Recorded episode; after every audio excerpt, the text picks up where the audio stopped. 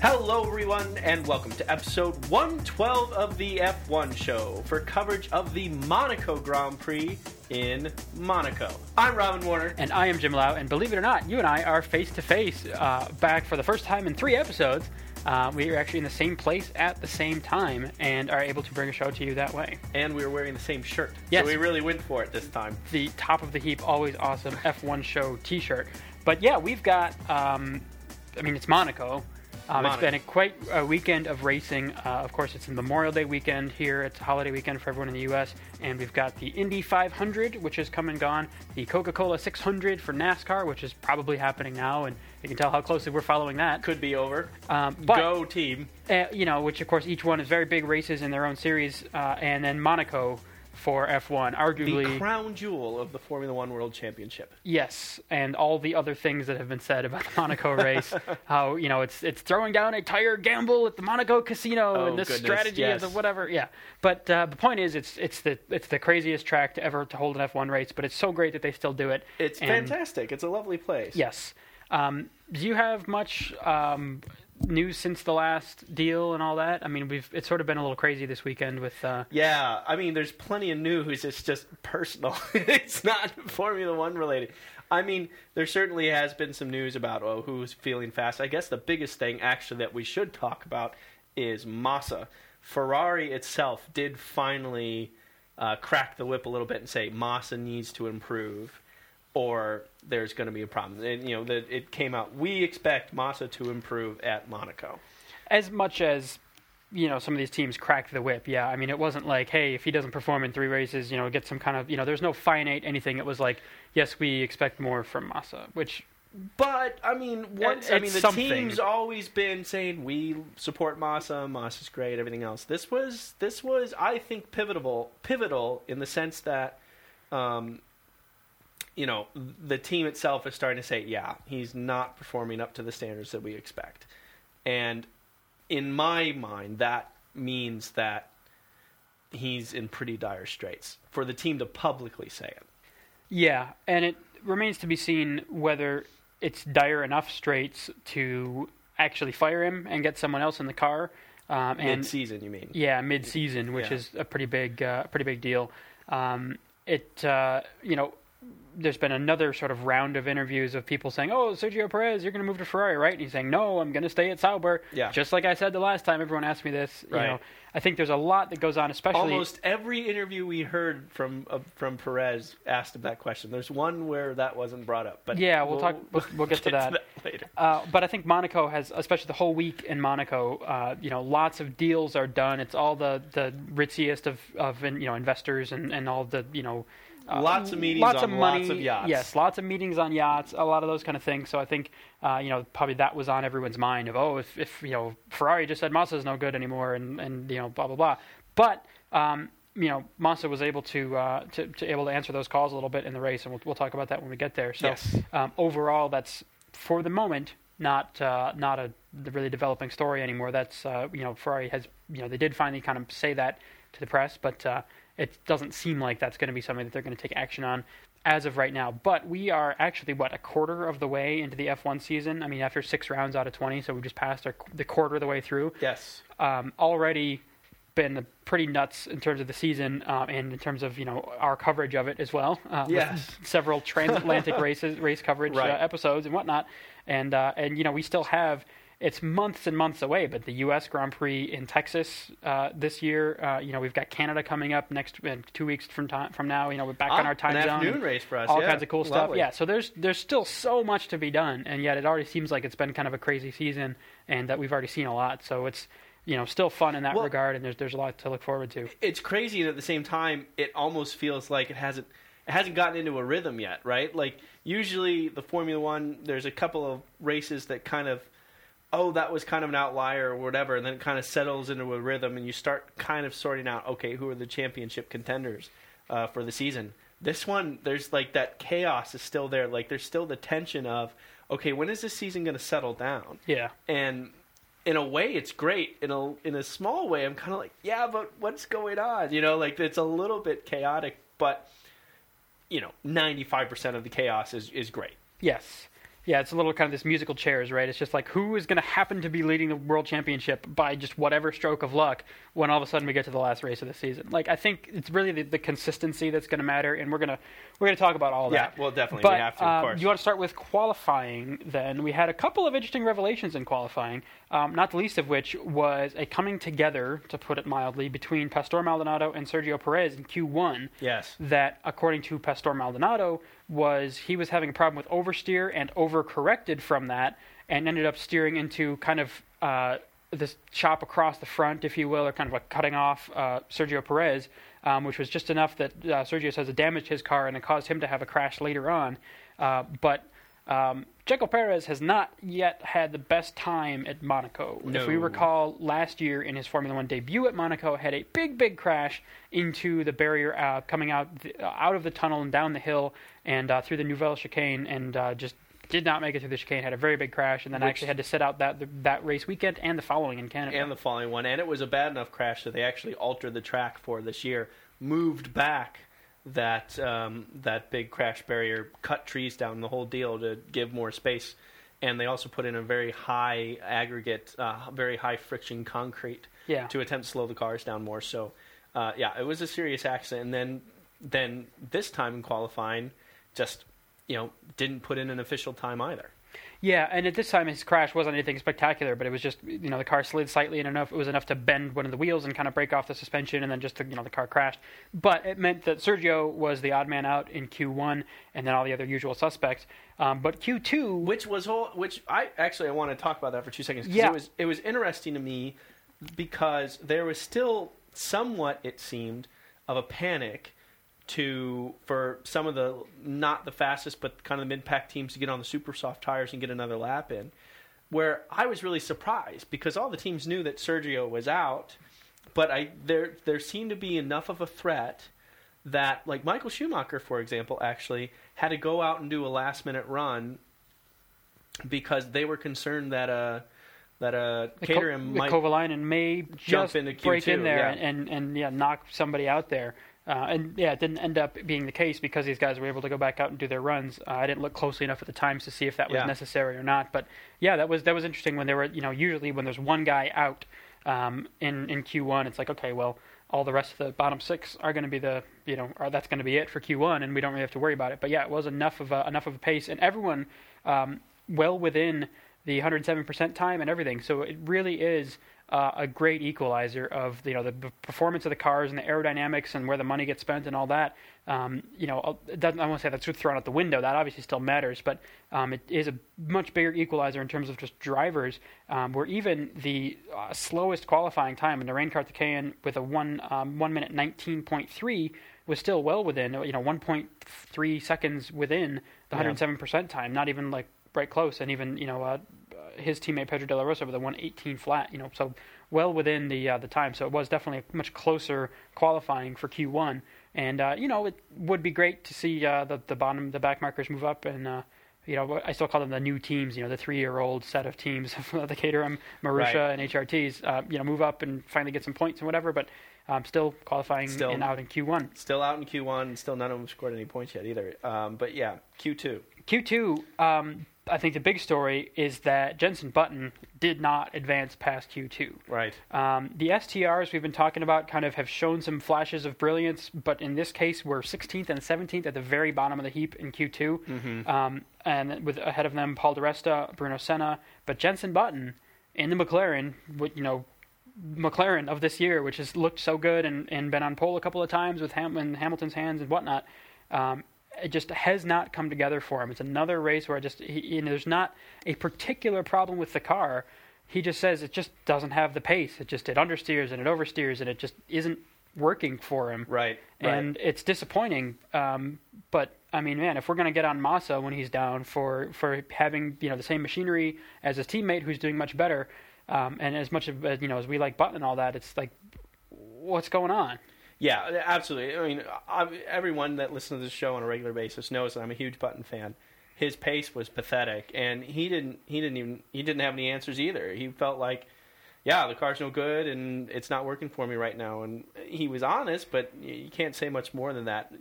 Of course, obviously, the big difference between him and Massa is the length of time. This has been an issue. Uh, Jenson Button already has a race win under his belt for this year, so you can't blame the guy too much. But you definitely hope that something gets sorted out sooner or later for for him. But it's really hard to tell. You know, it doesn't seem like McLaren has the fastest car anymore, and so Jenson it might have to work some of his setup magic a little bit better and really get in that zone again because you know even you know jumping ahead to the race for a moment you know he tried an alternate race strategy did nothing for him so I think he's really going to have to step up his game and work a little bit harder uh, that was uh, disappointing for sure the other thing too that's been kind of crazy to me is uh, you know Bruno Senna Maldonado's been just amazing to watch because he's so hot and cold. Yeah. And it seems like when he's on, he's really freaking quick. And uh, but he can't quite control himself. He's like a puppy. You know what I mean? He's still like running into kitchen cabinets and stuff. Can't quite hit, you know, get that control like he needs. And uh, uh, Bruno seems to be more mature and able to keep the car under him, stuff like that. But he's also slow. So I don't know if that speaks to the Williams car and the fact that Bruno could only manage manage to qualify qualify 14th, or if that speaks to Bruno Senna as a driver as being consistent but just not terribly quick. Or if both of those are overshadowed by the tire performance, which makes such a big difference on you know unpredictable track temperatures and things like that. I mean that's Yeah. a factor, but you would think it would affect both of them equally, or you know affect both the cars equally. And I guess how able they are to deal with it is a big difference between the drivers. But uh, yeah, that is another pretty big difference with Pastor making it through to Q3, and uh, yeah, like I say, Senna out in uh, at 14th spot.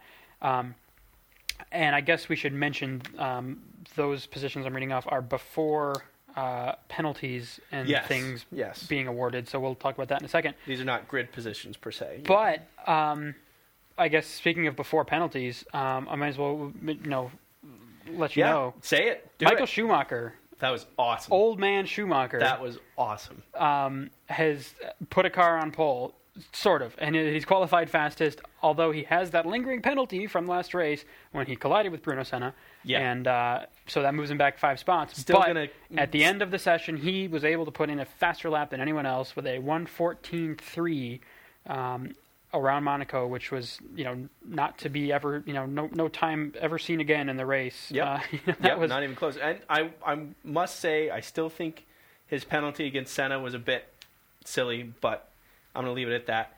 Uh, a good solid and a solid tenth and a half quicker than Rosberg. Um, Rosberg's tended to, you know, even with Michael's stronger race performances um, that we've seen in the past, you know, Rosberg's been very quick qualifying.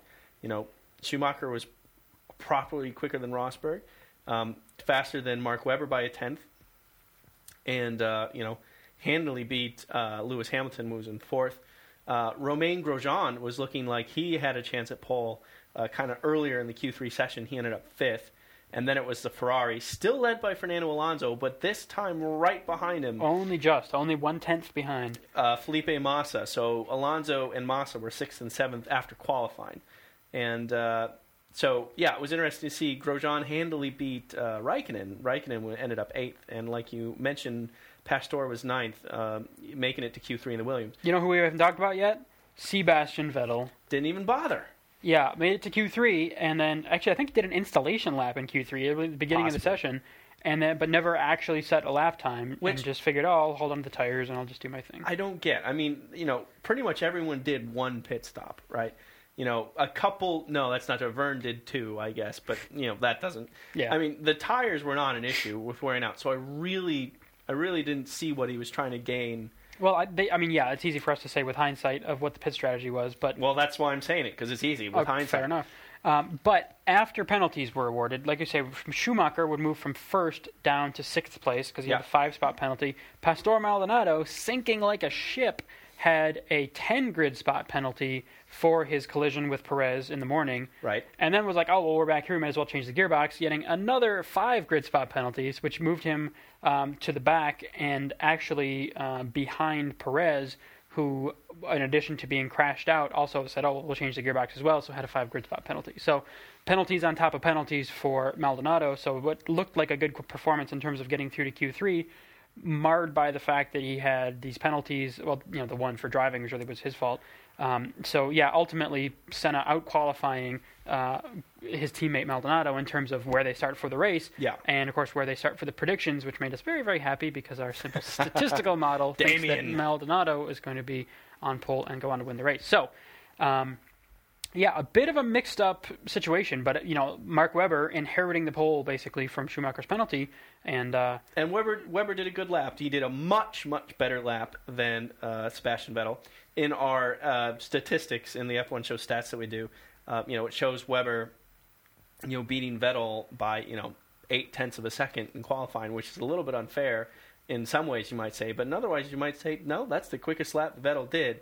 And if he doesn't even bother to run in Q3, well, that there that's the beans. yeah, So uh, you know, it, I I really I I understand it. Sometimes the tire issue can be an interesting strategy and stuff like that. But this one, I really felt like in Monaco, no one was concerned about tire wear, and they had the softest softest rubber they could bring, and still cars were still sliding around.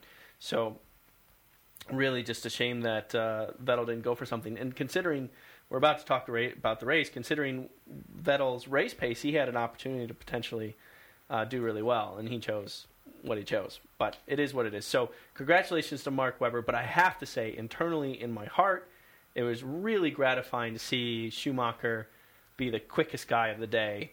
Noticeably happy about it, you know. And it's of all the tracks to do, this is one of the toughest. Inch perfect, as we've heard several thousand times in our coverage today. Uh, but truly, it's brilliant Ron. He's 43 years old. All the history that's come with him to for him to still lap a car that quickly, it's great. It's really great to see. yeah. And he said, you know, it's sort of time for him to pay Mercedes back, or as you sort of want to say, you know, just come good on the investment they've made in him. Uh, so even though, uh, yeah, there was the penalties and then the race and everything unfolding, um, just to to sort of still show that he's got it and say, you know what, I can muscle a car around this crazy track faster than anyone, um, even in our car, which is you know it's it's up there among the top, but not uh, not far and away the fastest or anything. You know, still just kind of you know get that feather in his cap or is you know kind of get the team back on like hey, you know what this guy's this guy's still got it and can out qualify uh, you know everyone uh, every once in a while is uh, definitely a cool thing. But let's talk the race. Um, luckily, we had a good start from Webber on the pole. That was the that was the, the fear, right? That he would have some kind of a bogged start. They wouldn't tell him about the second clutch or something, Right. And that cars would go streaming around him. And thankfully, for Webber's sake, that was not the case. Um, but down downfield a little bit, um, you know, it- from fourth, fifth, sixth, and thereabouts, it kind of hell broke loose in turn one. Um, French hell broke loose. Uh, poor Romain Grosjean just uh, he was trying to find space in the track where there wasn't any, and uh, ended up running into the front right of Michael Schumacher. which looked like it took a pretty big wallop. I mean, it did take a pretty big wallop. It looked like it would have been broken, and actually was okay. Schumacher was able to, to go on Right, uh, it- with his race. he, for for most of it anyway, and whether whether that ended up being uh, whether that something related to that accident in the very first lap finally fatigued and war, you know caused him to slow down. Uh, jumping ahead, Michael Schumacher had to exit the race about ten laps early.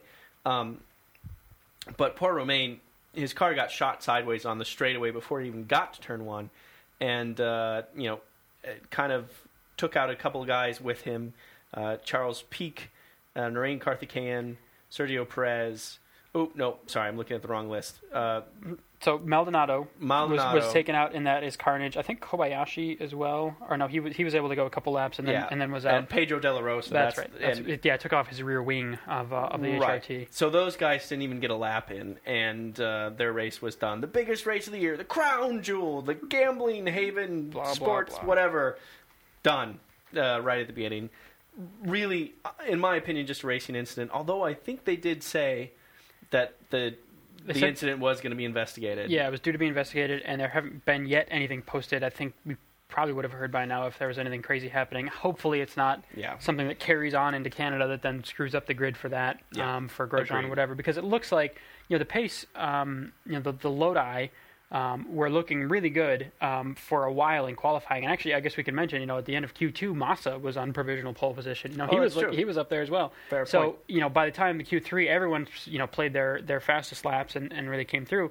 Um, they they weren't in the top, but. Uh, you know, it's it's always a disappointment for Grosjean, especially because he's had so many early exits of so many races this Yeah. year um, that uh, you know I think that's that's going to be our our next constructor to win. And at this point, we can't say for sure that it's going to be Raikkonen and not Grosjean. I mean, he's really had some good pace, and uh, you know things really could go his way. So it's really disappointing to see him uh, knocked out right at the very beginning of the race in such a way that uh, there was a safety car, which we actually didn't see. Right, Um, it they- was a quick safety They went to commercial on speed, and I don't even know if the car got out in front of everyone in time because it was sort It of a late have, but a late yeah, call whatever. on that. If it just sort of were under safety car rules for a minute and then it happened, but um, So Romain Grosjean is the only driver to have completed less than 50% of the laps thus far after six rounds. He's completed 49% of the laps uh, the racing. The next worst is actually Michael Schumacher, who's completed 57%. So yeah, Romain has had a tough go so far this season. Not, I would say, at least a fair bit of it not really his fault. Yeah. Um, so the opening third, we'll say, of the race ended up being after that little schmozzle and safety car and whatever. Not a whole lot going on. We saw some It attrition was- at the back. We saw Petrov's car die and a couple of things, but It was um, a very fast parade. I mean, you really can't call it anything else. There was the passing on track. We have to say, um, the entire race was not good. right There, there, were was a very little. couple of moves by Perez did move up a couple of places. I think several times it was like in you know he straight line a chicane and then had to give it back and then Yeah. kind of made his way back around. Like there's a couple of sort of squirrely things, but looking at the lap chart, it's pretty well horizontal up until pit stops, and then even then doesn't change, doesn't mix around yeah, all that much. I mean, it was mostly. I mean, for example, the uh, Alonso was able to get ahead of Lewis Hamilton. Well, that happened in the pits. Yep. You know, Lewis Hamilton was third after the opening lap, and stayed there until the pit, and uh, Alonso was able to jump him. So, those are the type of things that happened. Um, so the racing itself uh, wasn't terribly exciting in the open third. It's Monaco, so it's still very interesting.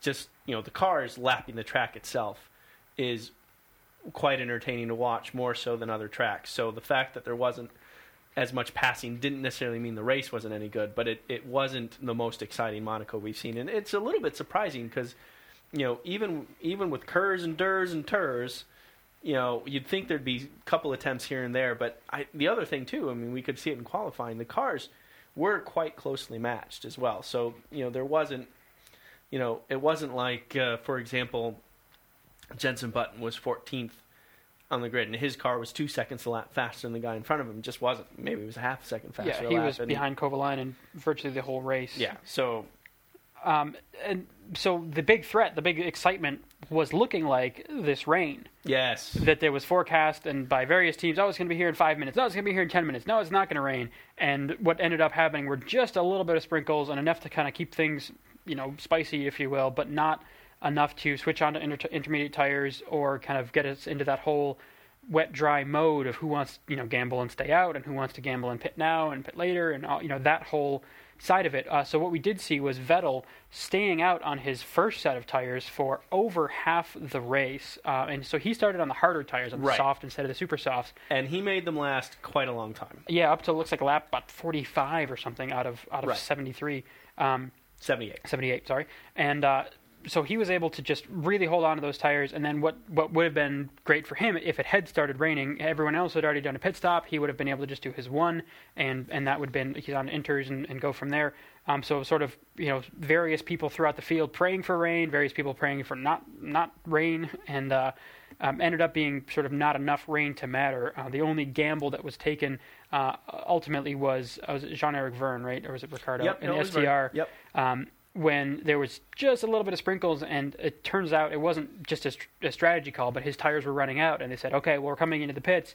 Let's gamble and say it's going to rain and go, go on to intermediate tires." And if it had rained at that point, he would have been in brilliant shape when everyone else has to pull in and pit behind him, but it didn't.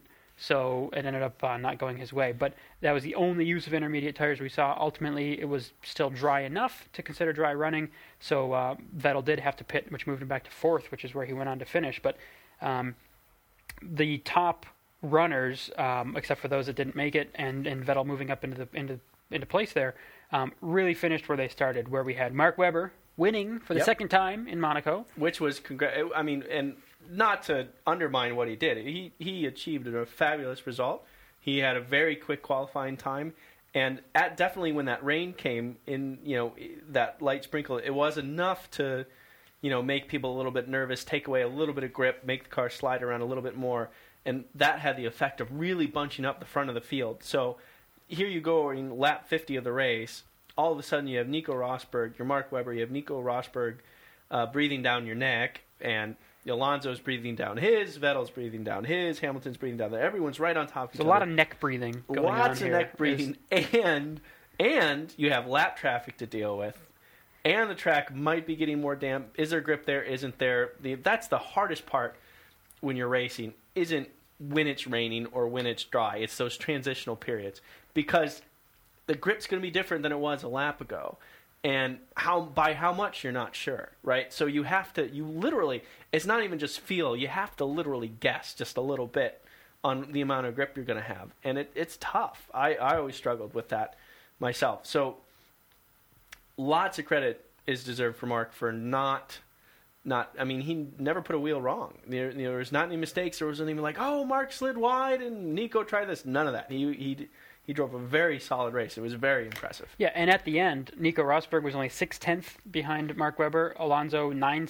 uh, nine tenths uh, behind the leader. Uh, you know, Vettel one point three seconds back, and then a little bit of a gap, a couple seconds to Lewis Hamilton and Felipe. But uh, you know, the top six, yeah, covered by six seconds at the Yeah. at the end of the race. right exactly Is you know not unheard of, but uh, pretty wild to see them. You know how close they were on track, and all these you know world champions and everything uh, right there, and uh, you know Mark Webber able to hold them off. So you know was, we were kind of joking about during the race is it was it's sort of yeah it's just a parade and they're all just staying where they are, but what they're doing to stay where they are is Right. the amazing thing. That Right. it's be so easy to just slide a little bit on on an unknown surface or just get a little bit wide or a little bit where you give any one of those guys an inch to uh, to to get him get a nose in there and start a run or, or whatever or if you just you know knock your wheel loose and then you're you know you're you're screwed um, so just staying that close together for that long at this track is really the impressive feat there Absolutely, and it was a great race for us to watch.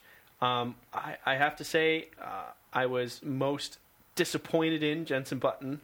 Uh, I don't know what's going on with him, but just to be behind Kovalainen and not be able to get around, that's so frustrating to watch.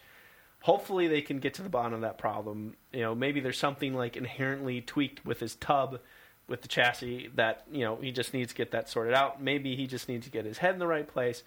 I don't know. Yeah, well, he ended the race with a puncture with eight laps to go, and ended up just retiring after that. Um, you know, apparently caused some other problems on the car, and so he's classified as 16th, uh, 16th place and eight laps down, which is a pretty big disappointment for for Jensen. And that was because he was racing with Sergio Perez back and forth. He ended up he ended up spinning and got a puncture in the middle of the Yeah. spin or something like that. And Perez was being very aggressive. It was very very hard to pass, and Perez was clear, clearly desperate to try to do so.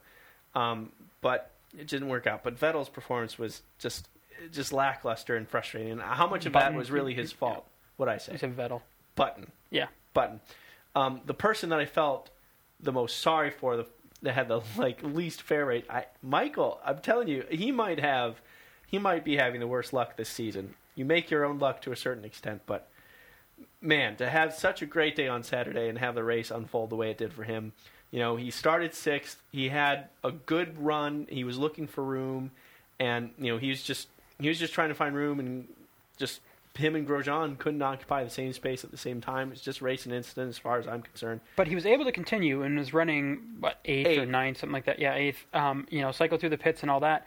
Um, then with uh, what 15 laps to go, um, just Just started slowing just down. starts slowing Yeah. down and uh, ends up being a fuel pressure problem. Right, that I was, saw that. was what they listed it as for the retirement. But uh, yeah, lost a couple spots and then you know pulled it in and parked it, and uh, yeah, that was day done. So after you know he was you know being interviewed on Thursday and said, uh, you know what I'm going to do? I'm going to qualify on pole and I'm going to I have my penalty, but whatever. And I'm going to come back. I'm going to win this thing and it's going to be great. And then after Saturday, he was like, oh no, Crody, no kidding, he qualified it on pole. There you go. Yeah, exactly. Schumacher of all people. And then uh, yeah, to see his race end, um, where you know, where is he classified as 15th or something? Or, Uh, no, lower than that. Oh, where is he? That's qualifying. Yeah, Uh, it, yeah, 17th, 19th. he- Yeah, it's bad. It's and- it's bad. It it's is. bad. Whatever it is, it's bad. So yeah, I 19th.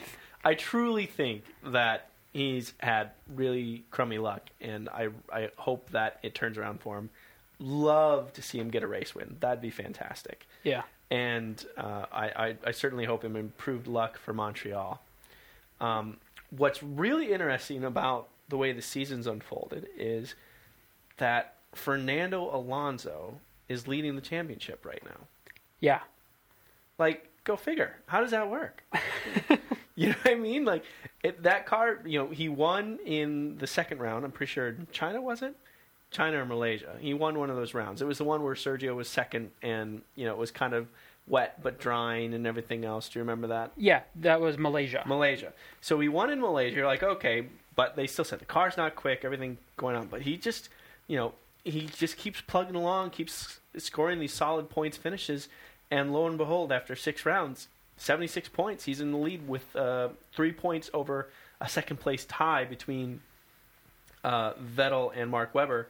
Um, they give the edge to Vettel, but essentially, especially this early in the championship, they're tied with 73 points, and then another 10 back. So Lewis Hamilton's now fourth in championship with 63. So, you know, that's kind of crazy to me. Yeah.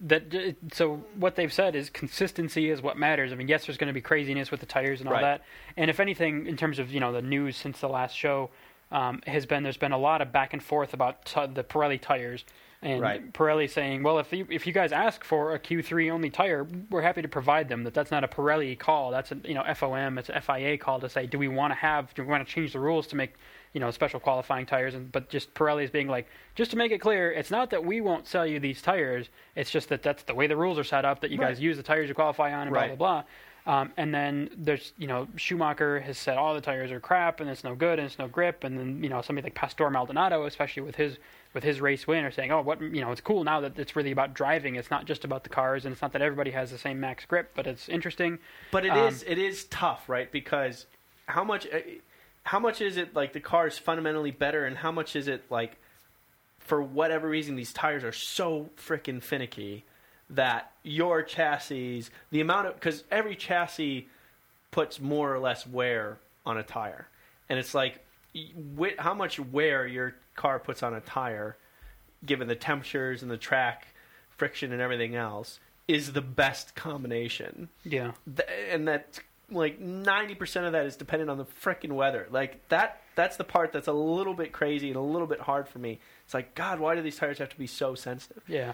But at the same time i mean obviously that's also played a big part in the season being so unpredictable which is exciting. So Yeah, and McLaren and Martin Whitmarsh have come back and said, "Oh no, the the tires are are fine. We all have the same tires, and it's not Pirelli's fault. You know, they we asked them to make it interesting. You know, that as a, as an organization, that was Right. part of the goal was to not just have." Uh, you know these races that are kind of parades and see how people treat tires differently and so on, and that's what they've delivered. So, uh, you know, there's there's been a little bit of back and forth on that, but I think I'm I'm with you that ultimately, um, I I would be frustrated if I were Sebastian Vettel, and I think, okay, I've Right. got one of the best cars. I've proven myself as a really good driver. I'm able to hold on to it, but now it's just this kind of freaking lottery. Or if I'm Fernando Alonso, I'm like, hey, this is great because it's mixing things up and it's giving us a chance. And he is one of those guys that's able to just get the maximum out of whatever he's put in. Right, and and that's ex- I completely agree because that's what I was going to kind of say is I do think ultimately this does put a little bit more of the result on the driver to really be able to say, okay, for whatever reason my car is or isn't working under these conditions, what do I do to keep the ti like for example, a couple races back when Kimi's tires totally went away from him with two laps to go, Mhm. and he went from what second to 14th in like four laps, Yeah. just crazy. It's China, yeah. So to keep to as a driver, you have to be the one to keep that from happening ultimately. Yeah. And you And know, I guess that's the team's strategy call Oh, to say, okay, absolutely. here's what it's looking, here's the times, and who knows if he said, I want to change the tires, and the team goes, no, then that's not the driver's fault. But well, okay, but okay, it's it, but the, it's it's less about our car is the fastest car, so it's a little bit more of a check the box now go. yeah, It's and it's a lot more of a real time decision making thing, and ultimately. You know, the team can tell Kimi this, but Kimi's the one that made the decision to go through this corner this quickly, Yeah. brake this hard, attempt to lock the brakes up or not, or whatever. You know what I mean? So that part of it is, it is good, and I think that's where you see a driver like Alonso who kind of is he's might he may not be the the absolute fastest raw talent. He might not have the absolute best strategy all the time, but he is solid with everything. He's very well rounded and very good at everything. And I think that might be part of the reason why he's squeaking out a lead, even in a car that I think most everyone would agree isn't the quickest. Right, and it's interesting though because at what point do you do we stop saying, okay, well this Ferrari is terrible, but he's magical in it, and it's like, well, maybe the Ferrari's okay. I mean, he's leading the championship with it, and, And he's again- got his win, and it's like he holds it, you know, right in there within tenths of everyone else. And one of the reasons why that's so hard to judge is because up until Monaco, Massa's been back in the freaking weeds. yeah, You know, you know, out in Q1 or definitely Q2. I mean, Monaco was the first time that uh, Massa got into Q3 this Yeah. season. and he Right. didn't outqualify Alonso, but he was close. We'll give him the credit for that. And everyone was happy for him, Yeah. right? Everyone was happy It's for like, him oh, because he Massa, got look at him go, look at him. So that's why it's been so hard to gauge the the uh, the car. You know, like with all the other cars, like Romain, like the Lotus, for example. Sometimes Kimi's fast, sometimes Romain's quick, but they're all they're kind of in a pocket, and you can got to kind of get a sense for okay, where's the Lotus performance? But you know, with the Ferrari, it's been difficult. So if if Felipe can continue to um, maybe he just needed that nudge, and maybe he sorted something out. And you know, uh, Massa has also said that the car has gotten more comfortable for him after the uh, test in Spain um, in May. So, you know, maybe that's maybe that's legit. So uh, maybe we'll be able to get a better gauge of where is the Ferrari sitting amongst the competitors. And of course, that's also a moving target with upgrades and with everything else going on. Of course, Uh, so this obviously has wrapped up the Monaco weekend. Um, we've got Canada in two weeks' time, which is always a fun track. It's cool. It's on our time zone. It's an evening race for those in Europe and whatnot. And uh, you know that's you know at, at one point you know we've been talking about kind of like well when we get into the real meat of the season then things will change and whatever. And I guess maybe that's after Canada. Then you've got you've got Valencia and then uh, England at Silverstone. and Valencia, Germany cannot be and the meat of the season. Hungary and Valencia Spa. is gristle. Well, then- Valencia is the season. okay, grimy gristle. but okay? it's it's a typical in that it's like there's not any weird like it's not it's not the crazy like oh it's Monaco so things don't count. It's like well it's a race and there's not a lot of passing because it's a street circuit but there's DRS now so whatever. But that's your back that's like, Gristle. it's the okay schedule wise it's all these European rounds in the middle of the summer with uh, you know Spain England you Germany know, like Hungary when you're barbecuing Belgium and you have Italy. You're barbecuing, especially if you're using a charcoal grill and you have the grit, and then there's always that like hunk of burger or hunk of steak that like slips through the grate and then starts cooking directly on the charcoal and gets all like super charred and gnarly looking. Valencia. Valencia is a So- super so and gnarly looking. It So- is not the meat. Of so you season. are a fan of Valencia or you're not I'm I'm having a trouble You know, I really dig that bridge. Understanding. It's a lovely bridge. It's cool that it It's goes a- over water. It I goes mean, over water. It's like, wow, look, Once this, somehow. this thing goes over water. How do they Otherwise, do that? I don't care. Well, it is cool that there's 37,000 corners and only three miles. That's also neat. And the, the other good news is that they all look the same. exactly. So it's like, what corner I'm on? Oh, it doesn't matter. I'm either at one or I'm at 27. Whatever. I don't know. Canada, I'm looking forward to though. Canada is fun. Canada's always fun. It's it's like a drag race. Uh, it's a drag race with a couple of chicanes you mixed got the in. Wall of Champions in there. You know, Oh, a couple yeah. just chicane. No. A couple people get wrong. Canada's always exciting, and you know, again, tires again are going to be an extremely. Canada, like Canada, is kind of like the genesis of the whole like, oh, races can be exciting because of tires. So like, you know, because that's what happened a couple years back, and they're like, we, Exactly. needs to be more like Canada. So, um, we'll see how Canada Canada is. And uh, I'm, I'm, I'm, yeah, you're right. It's always an exciting race to watch, and I'm definitely looking forward to it. Should be good. Should be good times. Um, we've got another exciting feature before we move on to listener feedback. Oh, God. We've got our man It's- in the field. It's, it is really something. I did not do terribly, by the way, Well, Mister we'll- Mister Kilt. We will talk about this. I'm I'm just saying. So, um, I would say that we sent our man to the field, but no, our man has just been out in that was- field. That for a long time. When it was. Wow, you are lost for words. I'm telling you. Oh, that was unique. He is just like fearless, right? Like I don't think I could do what he did. So Craig the Kilt Wilson uh, is, at, is in attendance at the Monaco Grand Prix Our hero. um, and has brought his trusty tape recorder, and by that I mean like iPhone with a microphone situation on it, uh, and his F1 show banner and his um, sen- Plethora of business cards. yes, and his his sense of fearlessness to talk to drivers and really ask them the important question. Hi Bernie, do you listen to the F1 Show podcast? Do I what? Do you listen to the F1 Show podcast? I don't at the moment. I'm Just, just a moment, guys. Just a moment. Bruno, do you listen to the F1 Show podcast? Sorry? Do you listen to the F1 Show podcast? Uh, I haven't heard of it yet, but It's- maybe I will now. It's quality. Thank you. Daniel, do you, do you listen to the F1 Show podcast? Uh, to be honest, mate, I don't. Oh, you should. It's very, very good.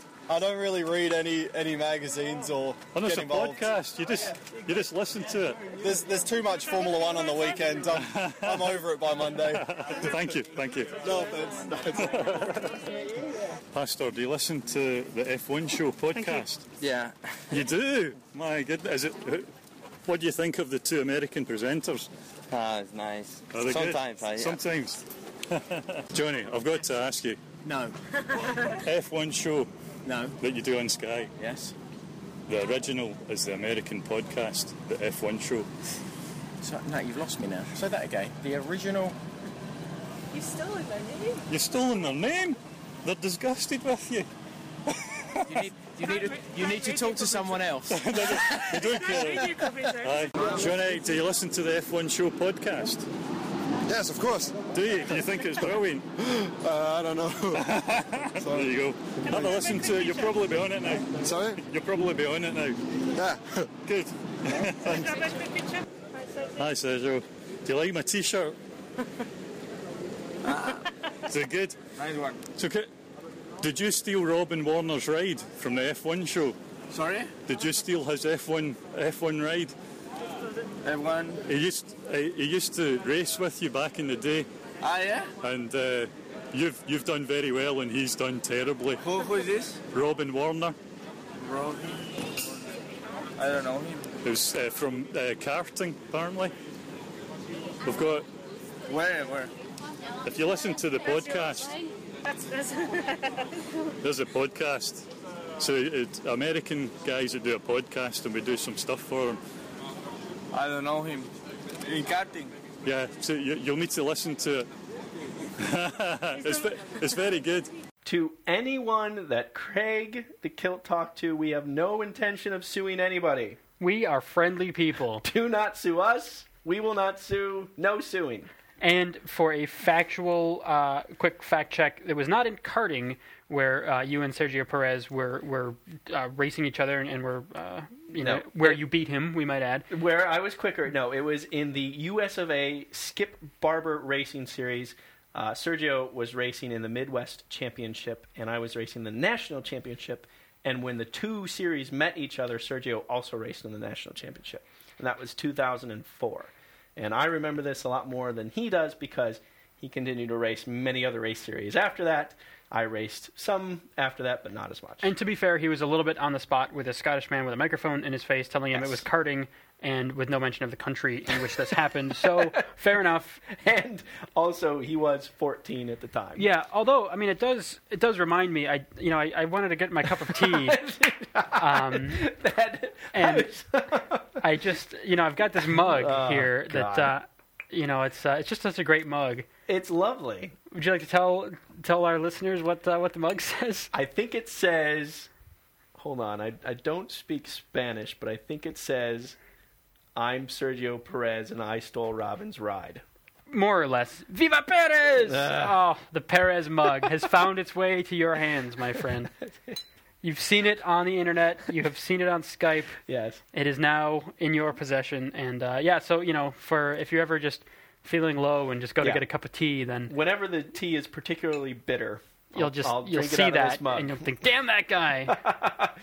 Wow, why couldn't he ever let me cart with him? But on the on the on the other side, um, you know, Pastor Maldonado, it's great to hear that you're a listener. Thanks for listening. I hope you Yes. enjoyed the show. Yes, exactly. What up, Pastor? We think you're great. And all the other people that said that they would be checking us out, you know, Bernie Ecclestone, hi. Um, Yeah. Thanks for thanks for tuning in. The and Sky um, broadcast, which we're not suing. and we're not suing. And please don't sue us. Please don't sue You know, us. in uh, in return, it'll just be a nice friendly thing. It's a good way. uh, You know, we'll get the uh, you know the two winks in the gun. Right. So anyway, uh, that is our piece. It is time to hear from you guys. Listener feedback.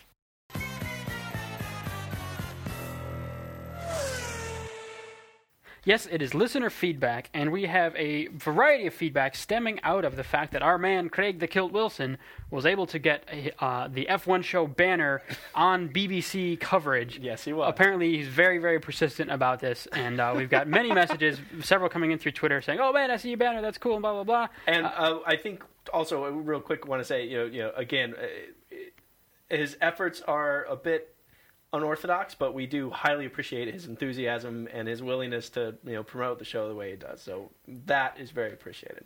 Yes. Um, so we got a comment which first we didn't understand uh, because we didn't know uh, what the context was, but uh, somebody uh, let me just pull up my uh, my page here. Oh yeah, so Jamie uh, writing in on the on F1show.com says idiots ruining BBC coverage. Which, first of all, I don't know if he means that the F1 show, the Sky F1 show, or if he means us, or he means Craig with the banner, or whatever. Right. Um, I don't imagine that having a banner ruins coverage, but um, Especially not when it's in the background. but hey, you know that's his opinion, and someone says it's a masterclass and unprofessional. That's Adrian followed up to that. So um, again, I, you know, it's uh, Craig is not a professional broadcaster, and we are not uh, the like I mean you know Sky rival to uh, BBC as in the you know the other F1 show. I think that's there's some confusion on that. Right. Um, but he's our just enthusiastic fan, and uh, you know weaseling his way in where he can, and, and getting the word out. And uh, I think it's you know it's it's all in fun, and uh, hopefully we're not ruining anyone's day or uh, getting Right. sued by the BBC at this point. But um, again, yeah, if you think if you think that the F1 show by Sky was trying to advertise in BBC's coverage, we would also agree. Wow, that that's that's not the classiest move. That was not the case. we're just a ragtag bunch of guys from Exactly. America trying to Yes, and we also Get our word out there. We were also not, you know, we were not on any kind of specific campaign to try to do one thing or the other. We just have fans. That's right. all. So uh, yeah, we apologize if we uh, messed up anyone's day, uh, but you know I think uh, overall, you know, hopefully people are tuning in and finding us and enjoying what they hear, and that it's uh, it's all good and it's all in fun. To that end, we also got an email uh, from Michael Bundock who said commentators are not thinking because uh, they cut off the they were showing Formula One on Sky, the F1 show, and uh, told the scores of the football match during the F1 show as an aside, and he had taped the F, the soccer match, sorry, the football match to watch. So we ruined it for him because we have the same name as the Sky broadcast, which gave the football scores. Which um, brings me to a message we got on the customer support email from WarnerMotorsports.com. Which is, of course, the provider of official F1 show apparel and decals and whatnot, but also it has nothing to do with Sky Sports or the Sky F1 show. somehow uh, we got uh, Ian uh, got there and decided that was the best place to say, "Hey, your server can't co- cope with the amount of interest when you have someone following DC, Eddie, and Jake on the BBC red button surface. Not good, eh?" It's like I have no idea what you're talking about. so, and still a little. We're still working through uh, the the edges. here. There's still some sorting out confusion. the F1 show confusion. Right. here. This hasn't been confusion for a long time because we were the only F1 show in town, but now there's there's you know people that like and dislike the other F1 show that are finding their way to us and they're finding their way to Warner Motorsports and now there's cross pollination with BBC and people searching for us and whatnot. So it's all a lot of confusion, but hopefully anyone who's uh, who's hearing us has found our podcast and uh, hopefully enjoys it and has a good time. we also got a, um, a trivia question, which we haven't actually done trivia in a little while. But I'm going to give you the question, and I'm going to give you the answer right off the bat because we haven't done it in a while. But it was cool that someone sent it to us. So this one was from Sean Smith, and the question was, "Who was the least successful driver in terms of most races without scoring a point. All right, going to pause. Dramatic pause. Think. Nick Heidfeld. Tick, tick, tick, Oh, without scoring a point. Without oh. scoring a Oh, point. it's like it's a no win. The yeah. answer is Luca Badoer. Oh, Ooh, never scored a point uh, driving for Ferrari uh, while uh, Felipe Massa was out with a spring in his head. So um, that was the answer. We we have not confirmed that independently, but seems reasonable enough. I don't know how many races Luca was in the car, but it was was a few, and he definitely didn't score any points. I feel like Narain Karthikeyan or somebody. I mean, maybe he scored a point somewhere in the in uh, Force India or something. That's- that. There's yeah, in- somebody in in, his there. past, one of right. these new new guys. But yeah. Anyway, So anyway, that was a tribute. That was also, and then finally, we got someone from we got an F1 show um, comment that we think was actually meant for us here's hoping. from Luke Hudson, who said, "Love the podcast, guys. Really enjoy listening. Keep up the great work." And then we got an animated thumbs up. He is from Melbourne, Australia. So thank you for that, and uh, just you know sending in notes. So to uh, I you know we don't even mention it now. There's the whole community on Facebook on Facebook.com/slash F1 Show. Uh, there's like 1,200 plus people that uh, you know like the show, get our updates on their Facebook news feed, and there's always lively discussions and people posting videos and photos and links and all kinds of fun stuff in there. So if you don't already, uh, you should like us on Facebook. You can follow us on Twitter as well. We're at the F1 Show, and the hub for everything really is f1show.com, where you can leave comments right on the uh, on the page there, or you can send us an email to feedback at f1show.com. And we'd like to know what you think of our show. Um, if you want to tell us what you think about the other F1 show, that's okay too. That Although we don't okay, actually have a we- way of watching that show, Right. so we don't really know what it's like. I mean, and, and to that end, every time you say that F1 show, you know, is awful, if you think so, we totally encourage you not watching anymore because there's nothing we can do about it. Um, also, uh, this is something that's a little bit new, and we're slowly but surely building coverage. We have a brand new video on our YouTube channel, which was f1show.com, and that's f1show.com, all one word. And uh, we have a brand new video we posted a few hours ago um, that is a little bit more on the uh, new uh, new Port Imperial Street Circuit coming up in 2013 June in New Jersey. Yeah, the kind of some stuff we filmed at the same time as our original uh, track uh, track drive video, which if you haven't seen that was was very popular and a lot of people like that, where we drive around what's going to be the uh, New Jersey Grand Prix uh, street circuit, and uh, this is a little more analysis and a little more description of what's going on, and you know some more shots of what the area looks like. So should be pretty cool, and uh, you can also just find that right on f1show.com as well. We've got links pointed every which way, and uh, hope you dig it from there. But we have some fun stuff to do today and predictions. I'm feeling good about it Yeah, this one I'm okay with. because yeah, we'll talk about it. But Prediction, yeah. let's do it. Let's just do it.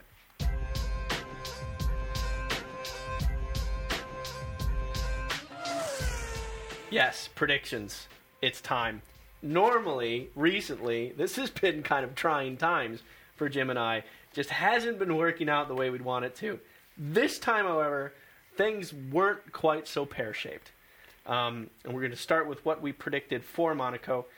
Jim, you were deciding to be outside the box just a little bit. Unfortunately, you weren't using your brain. I was You- okay. you I thought Raikkonen was going to go on pole position and go on to win the race. Yeah, he didn't do that. Well, though. if he had been on a pole, he probably would have gone on to win the race. I think I could what, say that. What you didn't realize is that he was way too caught up in the fact that Lincoln Park was there and that he wanted to be like James Hunt and you know he wasn't he didn't have his eye on the ball. In fact, you know, Is there a ball involved? oh yeah, Oh. oh yeah. Well, I didn't realize that. Yeah. That's my fault. So you had him for uh, on pole position, on pole position, and to win the race. Did not do that. He ended up being on the grid in eighth, and he ended up finishing the race in ninth. So you scored seven points and eight points respectively, with 15 points. That's kind of a lot of points. I was much smarter than you, uh, of course. Usually, uh, that's the case. Picking Sebastian Vettel to be both on pole and to win the race. Unfortunate for me, I didn't realize Sebastian Vettel was going to go out for coffee during Q3 instead of doing his job. So he didn't even put a time in in Q3 with uh, all the uh, things that went down with penalties stuff like that. He ended up ninth on the grid. Um, he did finish the race fourth, like we talked about fairly strong result for him, giving me uh, 11 points in total. Oh, you gained a bunch on me. I gained four whole points on you, but neither of us have to worry in the overall scheme of things because we can bask in the glory that is crushing Damien, our statistical model. Right. So Damien, being a simple statistical model, thinks whoever was on pole last time is going to be on pole again. Who was that? Oh, that was Pastor Maldonado. whoever won the race last time, again, Pastor Maldonado will oh, win again so this time. Glorious. So, So, when when I first saw that there was going to be a 10 grid spot penalty for Pastor Maldonado and he qualified, you know, ninth, I was like, all right, that's that's, 19th, that's that's not pretty far good. back. And then he changed his gearbox, and so he moved to dead last, and it was maximum points for qualifying.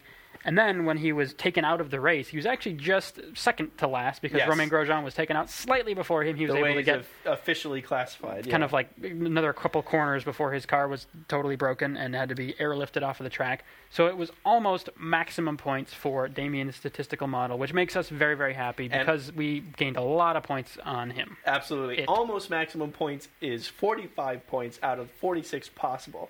So, what is the most amazing thing about it is that one result takes Damien out of the lead and puts him last among the three of us. I am now in the lead, believe it or not, with 88 points.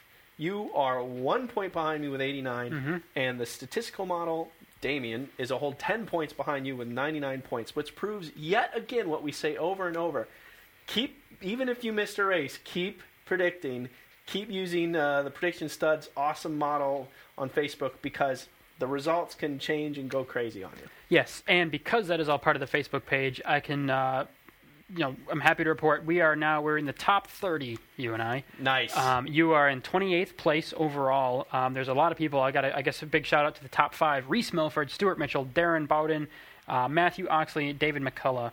Um, and then actually, prediction stud himself and Neil Popham uh, and Cliff Cottle uh, are just behind him, actually tied for fifth place. So it's a really Ah, tight wow. battle up in the uh, in the predictions uh, situation. But yeah, Reese Milford, wow, 32 points, and we've got you know 88 and 89. He's doing quite well. And you have to go to page two to find Damien, the statistical model, who's got 99 points now from predicting. So Damien says that for Canada, that Webber's going to be on pole and Webber's going to win the race. yes, Which, which, is probably, probably it's a, a safer bet than Maldonado. than last time. probably, but Maybe. it's Canada and it's 2012 and it's Pirelli and who the heck knows? Who the heck knows? I Could be. Maldonado again. You know. I know. Tell me. It's it's it's Hamel time. Okay. I got to compose myself. I knocked you off your rocker I- that my one. rocker. You were like put on a rocker and I then was, knocked off of I'm- it. Lewis Lewis It's, Hamilton. yes, it's it's it's his time. Not that that is what's going to get him the race, but he's he's been very very good at Canada. He had his first win there. He is you know last year. Um, or year before, yeah, when I was there in person was was the whole original Pirelli craziness. Yeah, Last uh-huh. year we had the you know all the, the four hours of Canada and the whole deal. It was it was all different, but uh, it's that's what's going to happen. It's going to be Hamilton. It's going to be on pole position. He's going to go on to win the race. I have I'm not thinking that someone else is going to pass him during the race. That is incredible. Good for you. Yep, I disagree. of course. Of course. Well, not of course. We've we've agreed several times, but What you're failing to see is the fact that Nico Hulkenberg is got the same first name as Nico Rosberg, who's going to do very very well. He was very strong in Monaco, and I think he's going to carry that forward and put his car on pole position once again. This track is all about straight line speed. The Mercedes has the super duper front rear Dursy thing. super durs. Um, however, I'm going to go a little crazy here and say Sebastian Vettel. Oh, I thought you were going to say Massa. That would have been crazy. that would be crazy. Sebastian Vettel is going to win the race. I am I'm breaking teams. I'm breaking the whole thing. I'm splitting it up because I am brilliant.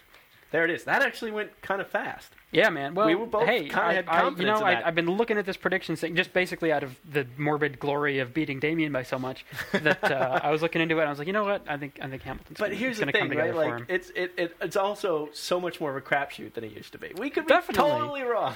That's that's true. Cause, and so last year the predicting model was amazing because it was like, oh, Vettel, Vettel, Vettel, Vettel, Vettel, Vettel, Vettel, Right, Vettel. right. And only one time in Abu Dhabi when Vettel was out in turn one did, the, did they get any points. But that was even in the race and it was qualifying on pole. So it was, yeah.